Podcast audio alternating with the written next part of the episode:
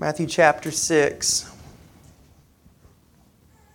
And here's what Jesus goes on to say in his Sermon on the Mount Beware of practicing your righteousness before other people in order to be seen by them.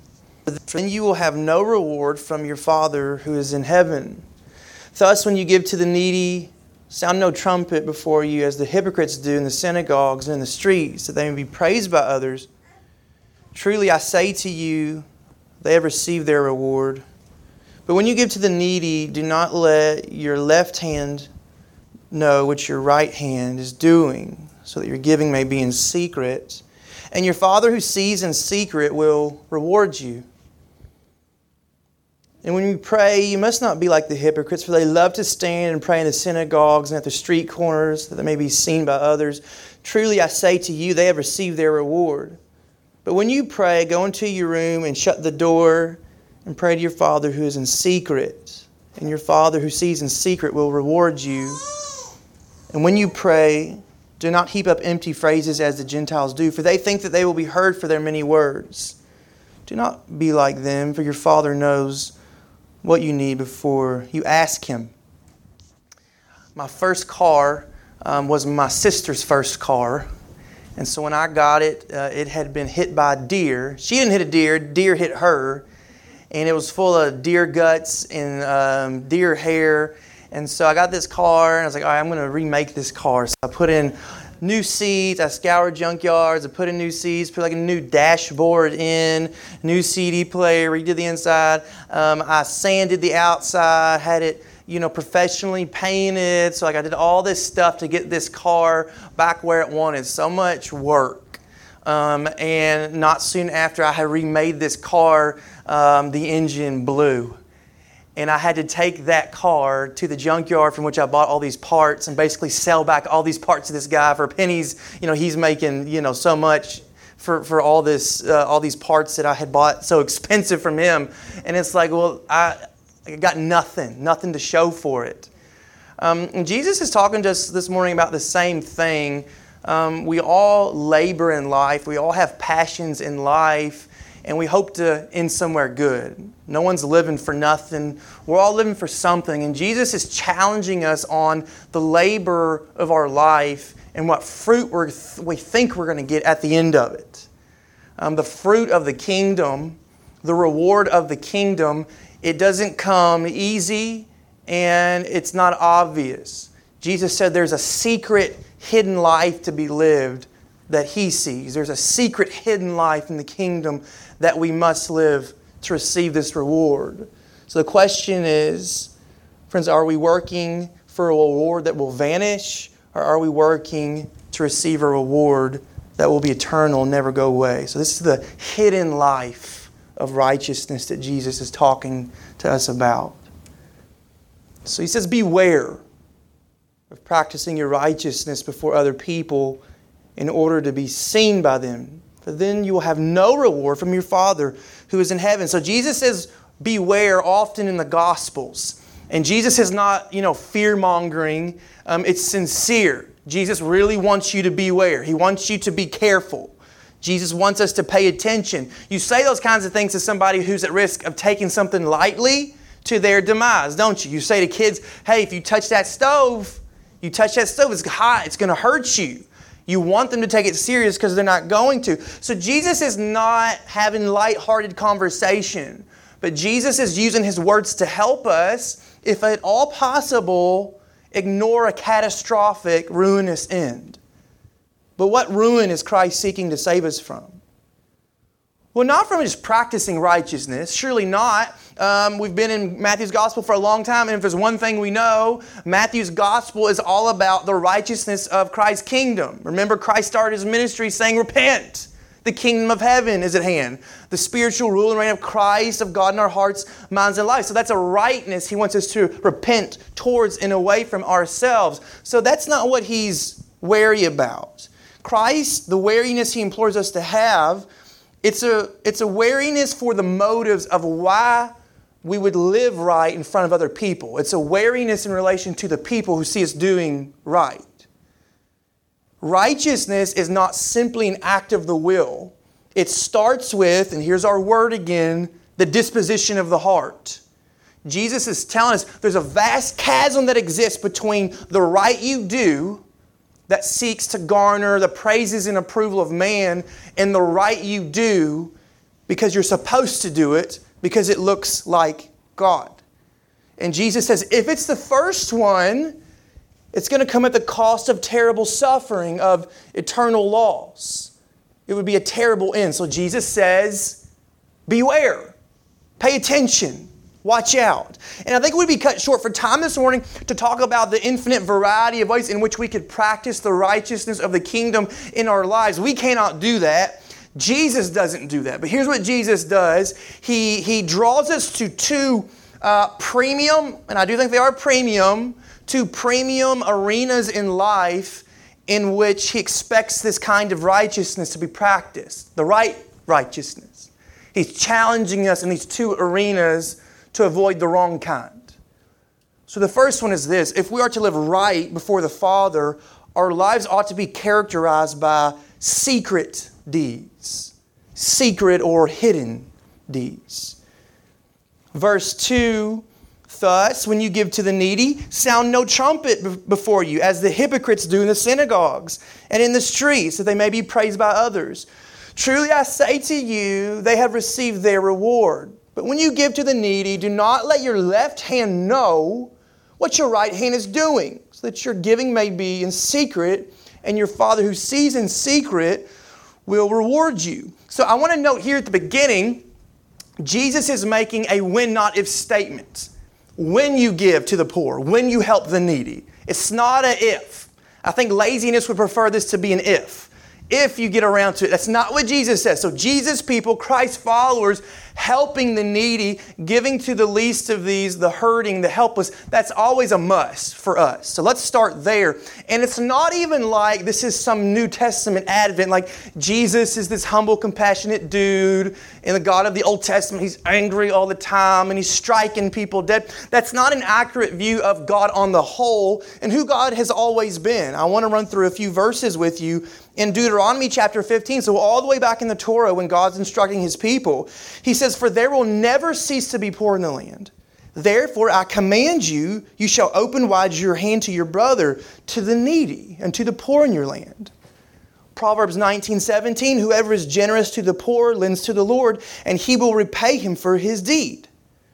Isaiah 58, 7, talking about what pleases the Lord. Is it not to share your bread with the hungry? and bring the homeless, the poor into your house, when you see the naked, to cover him, and to not hide yourself from your own flesh? So that's Old Testament littered all throughout. God expects his people to take care of hurting, of the helpless. And of course, we go to the Apostle John in 1 John 17. He says, If you have the world's goods and you see your brother in need, but you don't help him, God's love couldn't possibly abide in you. And then Paul says in Galatians 2, when he's being sent out to be a missionary, he was eager. Eager, he says, to remember the poor. So, this is very much so, friends, who we're supposed to be and what we're supposed to be doing as God's people, helping hurting people. That's a characterization of God. But this righteous act, rooted in God alone, honoring to God alone, surprise, surprise, it became a means for the religious leaders. It became a means for those who wanted to twist Judaism. It became a means to seek the praises and the approval of not God, but man. Sinful men propping up sinful men. Jesus said, You know what that is? It's hypocrisy. You know what the truest uh, statement about hypocrisy is, if you're going to define it in Jesus' time, the, the origin of this word? It's an actor. It's someone who says and does, does something that's not really true to who they are. So, so doing the right thing, helping people, because it pleases God, but doing it for the wrong reasons, it's an absurd attempt to gain meaning and purpose that lasts. Because doing good to others for the sake of praise by others, friends, that's a vapor of a reward that's gone before it even comes. It's a hollow reward, Jesus is teaching us. It's a wage, it's a payment that passes through your fingers like sand. Why? Well, because man, sinful man, has no lasting purpose or value to impart to another man.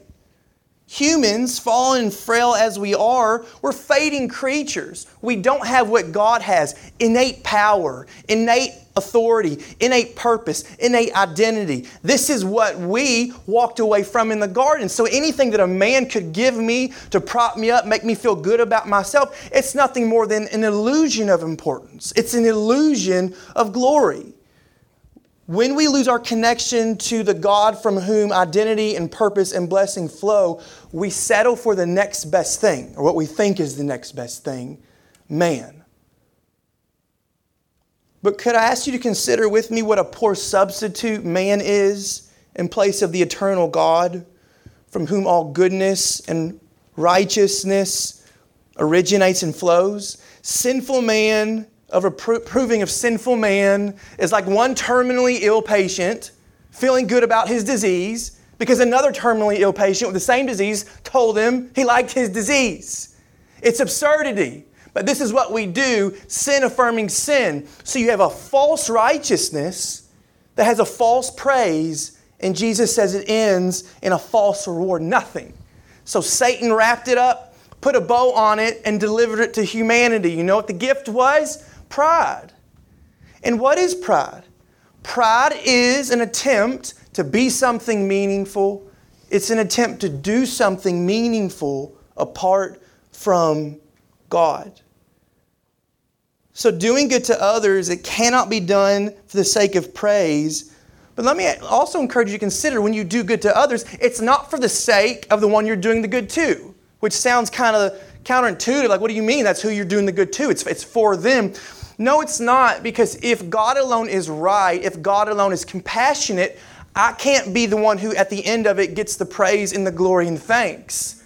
I am an unworthy sinner, a vessel, a broken vessel that God filled with His love and His compassion. So when one sinner shows compassion and mercy to another sinner, it goes back to the God who was kind enough to us in the first place. It always ends in the praise of God. I'm not just concerned about the temporal welfare of others, I am. But in that, I want God to receive glory for who He is and what He alone has done. So I want to contrast it. If man's greatest aim is to be praised by man, we must say Christ's greatest aim was to die to the approval and praises of man and live for the will of God according to the character of God. This is only what Jesus did in his ministry. Jesus did a lot. He said a lot. He did a lot of miracles. But did Jesus do them because he just wanted to help people? I'm so glad for you now. Now you can see. Go live a good life. You can see now. I'm going to do this for you so now, you know, you, you're not struggling with this anymore. Jesus loved people, but Jesus loved people to this end. The goodness and kindness and mercy of God would be magnified. So, friends, if our intent when we help people is because I have a knowledge of God, I have a love for God, I have a desire for God to be known, you will be, we will be bliss, blissfully unaware of ourselves. And when we're blissfully unaware of ourselves because we want God to get glory for His compassion and mercy to people, it will be as if our right hand doesn't even know what our left hand is doing. Jesus says this is the kind of hidden righteousness of doing good that the Father sees and the Father rewards. John Stott says Christian giving is to be marked by self sacrifice, and I love these two words together self forgetfulness not by self congratulation. It's the hidden secret righteousness. The prophet Jeremiah says this in 1710 I, the Lord, search the heart and test the mind. So, see where it starts. I, the Lord, search the heart and I test the mind to give every man according to his ways, according to the fruit of his deeds. Someone has written, Self righteousness is like a bottomless cup Though you pour and pour, you will never be able to fill it. Why? Because pouring yourself into yourself adds nothing to you. Nothing plus nothing always equals nothing. And what we've got to do as the church, as followers of Jesus, is constantly come to the place in humility and say, God, I am and I have nothing. Jesus is my something. And when Jesus is my something, Jesus is the compassion I know, Jesus is my definition of mercy Jesus is my definition of goodness. I don't want to show myself off. Showing myself off when I do that seems silly. Why would I do that? I don't have anything of my own. What I want to do is show off Christ. Let me show you who this God is. Let me show you how He manifested Himself in Jesus. Let me show you how kind and humble this Jesus is. Jesus is our something, it's Christ in us alone. And I do think when you go back again to the garden, where man's pride broke him apart from God, what did we forget about the garden? We did, were not created in our own image. We were created in the image of God. So God always created us with the intended purpose that we perfectly bear His image. We were always created to celebrate God in our relationships for one another. God never intended for us to praise one another. Our relationships and the way we love and care about one another, it should go back to the God who loved us this way first. So, friends, do good. Do a lot of good. Help a lot of people in humility. Give your money away. Help the cause of the poor. Ask the Lord to show you this, but also ask the Lord to constantly be showing your heart to you that you're doing it for the right reasons because you desire God's compassion and love and mercy to be magnified. Don't sound your trumpet when you do it.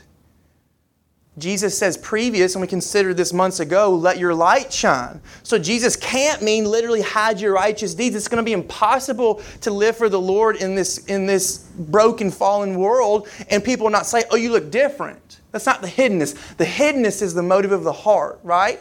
And I think you have to think about our times. I know I say that a lot. I think you have to be contextual. But let's be honest, social media, um, it makes this very difficult. Like, did you really post that scripture because you like really believe the Lord wanted you to post it, or you want people to think you were spiritual? So you're like, this is what you know, everybody. This is what the Lord's been teaching me about this. I just want everybody to know I'm real. I'm real spiritual. Or I don't. I don't know that I quite understand pastors that tweet their own sermons, like like blips from their own sermons. Like, I don't know about that.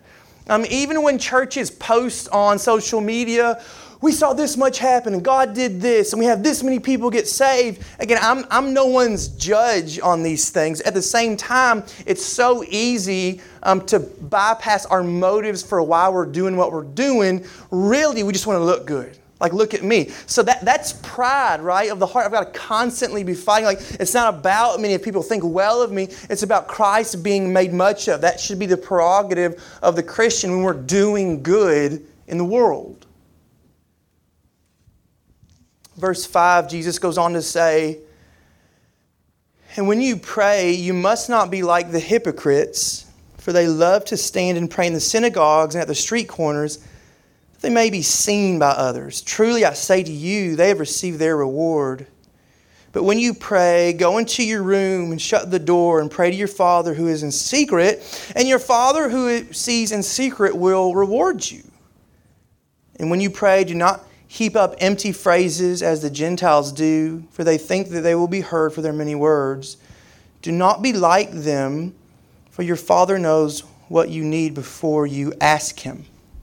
I want you to consider with me a few uh, examples, stories in the Old Testament. And for time's sake, I'm not going to go to every passage. I'm just going to kind of talk about these. In Genesis 30, um, Rachel and Leah at different times can't get pregnant for different reasons. Yet the scriptures say when Rachel and Leah came before the Lord, they humbled themselves. It says God listened. In Judges 13, Manoah, Samson's father, the angel comes and he says, Hey, you're going to have this son. He's going to be a Nazarite. Well, Manoah's like, We got to ask the angel to come back and like help us understand this mission, help us understand like what we're supposed to do to, to parent this kid well. When Manoah does that, it says God listened. When Solomon dedicates his house and the temple to the Lord and he pleads with the Lord, be faithful to the covenant you made to David. Always be upon us, Lord. We want to serve you and know you. Be merciful to us. The scriptures say, God said, I have heard. When Ezra is traveling back to Israel from exile with a group of people, he wants a safe travel, so he calls for a fast, and it says God listened to him. When David's in trouble, David says, God will hear me. Micah says, I will wait on the God of my salvation. God will hear me. I run through those things to remind us God has always been, from ancient times, a God who listens. not to his equals, he doesn't have any, not to his authority, he doesn't have one. But God condescends in his grace to listen to us when we come in humility, earnestly seeking his face, and that's it. That's the common denominator in every one of those scenarios. God never fails to quickly come to the aid and to listen to those who humble themselves before Him. Does God ask for a fancy show? No. Does God ask for fancy words? He doesn't. Time and time again, we see God come to what? Those who are lowly in heart. That's the only qualifier here. In 1 Kings, you get a really amplified picture of it because the prophet Elijah, he challenges the prophets of Baal. He says, hey, let's soak this. Uh, this, this sacrifice and some water here. Let's build this thing and we'll see who's God's real. And so they go first, and all day long they're screaming and they're raving and they're jumping around and they're cutting themselves till they're bloodied up. And Elijah the whole time's mocking them. You know, was he taking a nap, your God? What's he doing? So Elijah goes on and on and mocks them, and no matter how loud they get, how much they cut themselves, he never comes. But the moment Elijah gets down and he prays simple words God, I want you to be glorified. I want these people to know that you are God. Immediately, it says the fire, it licks up the water and consumes the sacrifice. Friends, it's a humble heart that God hears and listens to. Second Chronicles chapter 7. If my people who are called by my name humble themselves and pray and seek my face and turn from their wicked ways, then I will hear from heaven and will forgive their sin and heal their land. God asks only for humility to draw near to us. That's it. Babbling, that's fancy show. That's what non believers do because the non believer doesn't understand the nature and essence of prayer, which is what? Dependence. That's what prayer is. When, when you pray, it is a declaration God, I don't have anything good to say to you. God, I don't have anything to offer up to you. Prayer, before you even say anything, is a disposition of humble gratitude that recognizes this is a good God that I don't deserve to talk to, but He's going to listen to me only because He's good and because I've humbled myself. That's it. James says it in chapter 4, verse 6. But he gives more grace. Therefore, it says, God opposes the proud, but he gives grace to the humble. Submit yourselves, therefore, to God. Resist the devil, and he will flee from you. Draw near to God, and he will. It's not a maybe. He will draw near to you. Cleanse your hands, you sinners, and purify your hearts, you double minded. Be wretched and mourn and weep. Let your laughter be turned to mourning and your joy to gloom. Humble yourselves before the Lord. And what does it say? He will exalt you, He will lift you up. That's a promise of the text. Prayer is, I believe, the most exhausting spiritual exercise when we forget we don't have anything to offer to God. Exhausting we scratch for more beautiful words. Oh, if maybe I said it like this, or if I could say it like that, or if I spent longer time in deeper prayer, I bet there's some saint out there who's so eloquent in the way that he just speaks all these just beautiful words to God, and here I am, this poor sinner. Surely God doesn't hear me. Let me say to you, those are unnecessary struggles. They're unnecessary struggles because they stem from a prideful inclination determined to impress God. It cannot be done. Ought we grow in our prayer life in the language of the Scripture to talk to God more about what His Word says and what pleases Him? Yes. Ought we pray longer? Ought we pray harder as time passes? Yes, but you'll never get there until you rest in the fact I can't say or do anything of my own accord. It is nothing more than God's Spirit teaching me what it means to be in the presence of God. It is a disposition of humility and joy that throws off the burden I can never perform for God. I can never do anything right for God. Let me just come into His presence and enjoy sweet communion. That's what Jesus is teaching the people about. So long they had these examples in the religious leaders, and it became such a show, and who could put on a better show? And wow, that guy must be godly because he can say so many beautiful things. And Jesus saying, God doesn't hear that. God says, just humble yourself, and I'll draw near, and I'll listen. Prayer is not a show for others, prayer is not a show for God. It's an act of dependence, and thereby it's an act of worship. The infinitely wise and good God has not forgotten what you need. Hey, God, I know you've been around a long time. I need to remind you of what's going on. It's not the case. Friends, we pray to be reminded ourselves about how God never forgets, how faithful God is. And in that humble place of remembering God's providential, fatherly love and care, He provides. Rest in His fatherly care. Rest in His grace. You can do nothing to earn it. You can do nothing to describe how good it is. All we can do in prayer is simply receive it. The scriptures say when you don't have words, that's actually just fine because the Spirit will intercede for you with groans that words couldn't even express. So God, God's saying plainly in His Word, you just don't have words. As Charles Spurgeon says, you know, groans that we can't utter, oftentimes prayers God can't resist to answer. Prayer then is our great duty, and it is a great duty, but it's also our great delight. We come to ask for God for those things we need to live well for Him, but we delight to be in His presence, knowing that we've been accepted simply because He's accepted us based on what Jesus has done for us, not what we could ever do or say for ourselves. I want to save you from years of unwarranted shame and guilt. And if only I was more spiritual, if only, if only, friends, if only you could see how good Jesus is in your place. If only.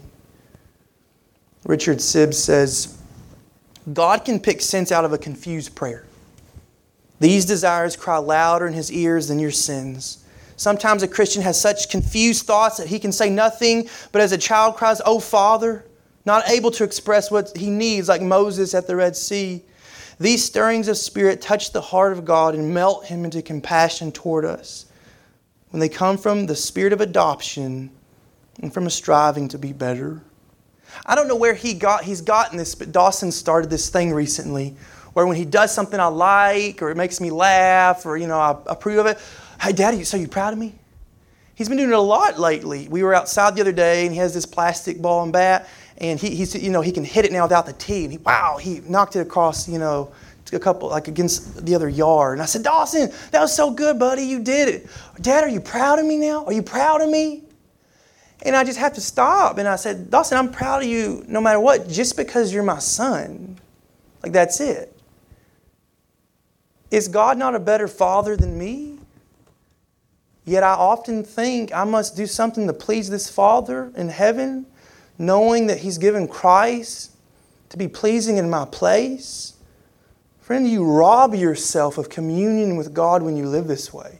You rob yourself of joy. You rob yourself of daily satisfaction. Hear me say this to you.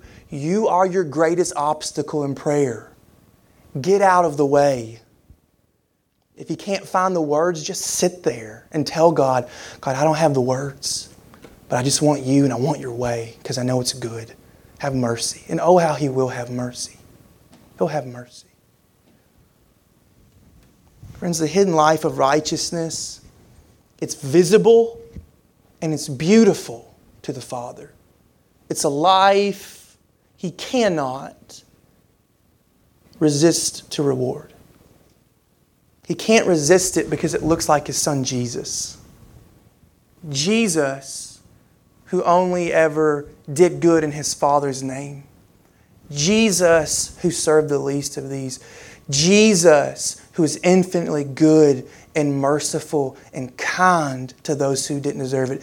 Jesus, who spent his life not saying, Look at me, the King of the world, he spent his life saying, Look at my Father, look how good and kind He is, look how I've shown up here, not to condemn you, but to save you. And Jesus, Jesus knew his Father in secret prayer. Jesus knew he was accepted of the Father. Jesus drew his strength from his Father in heaven. Jesus never sought the praises and approval of man. Jesus just knew his Father was good and he rested in that and he lived according to his Father's will. So God is not asking you and I to come up with our own righteousness like Christ. God is saying to us, freely in faith receive the righteousness of my Son Jesus. And friends, when we receive this righteous Christ, the Bible says we will receive the same reward. We'll receive fellowship with the Father. We'll receive fellowship with the Son. It's a reward the, the world can't give, and it's a reward the world can't take away. It's hidden from the world, but it's seen by the Father. And when we come to faith in this righteous Jesus, He saves us from great ruin. He saves us from thinking we can live a life that pleases God, that merits salvation. And He saves us to eternal joy in Himself. Friends, however much you think you know this merciful God, you haven't even scratched the surface. Know Him more, serve Him more. However much you think you, you've spent time in prayer, oh, it's a scratch of the surface. Let's go deeper in knowing this God, knowing Him, becoming like His Son Jesus. In this is true life, in this is our reward alone. Jesus says, This is eternal life, that they know the Father and the Son. So Jesus is his own reward. And he freely offers it to those who would repent of their sins and place their life, place their faith, place their trust in Jesus alone. Is Jesus your righteousness this morning? Let's pray.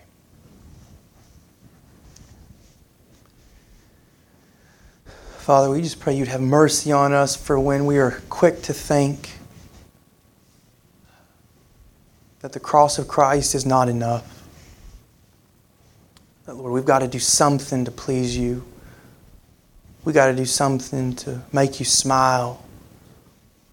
Or, Lord, when we think that it's worth living for the praises and approval of man, Lord, remind us this morning the only thing that's eternal, the only thing that's good is knowing and possessing the righteousness of Jesus Christ alone. Lord, that we may live lives of righteous deeds, that we would practice righteousness because it's the power of Christ within us, that we would feel loved and accepted of you because it is Christ alone who has made a way. Oh, Lord, let us be marked by this joy, by this simple rest because of what Jesus has done. And I pray, Father, when we know it, um, it would come through us and we would shine it and we would share it with the world that needs it also, Lord. We just pray this word would dig deep roots into our hearts, into our lives, and Jesus would truly be all that we have. Jesus would be our life. So I just pray that over us as a church. I pray that, Lord, over myself. I pray that over our families. And these things I pray in Jesus' name. Amen.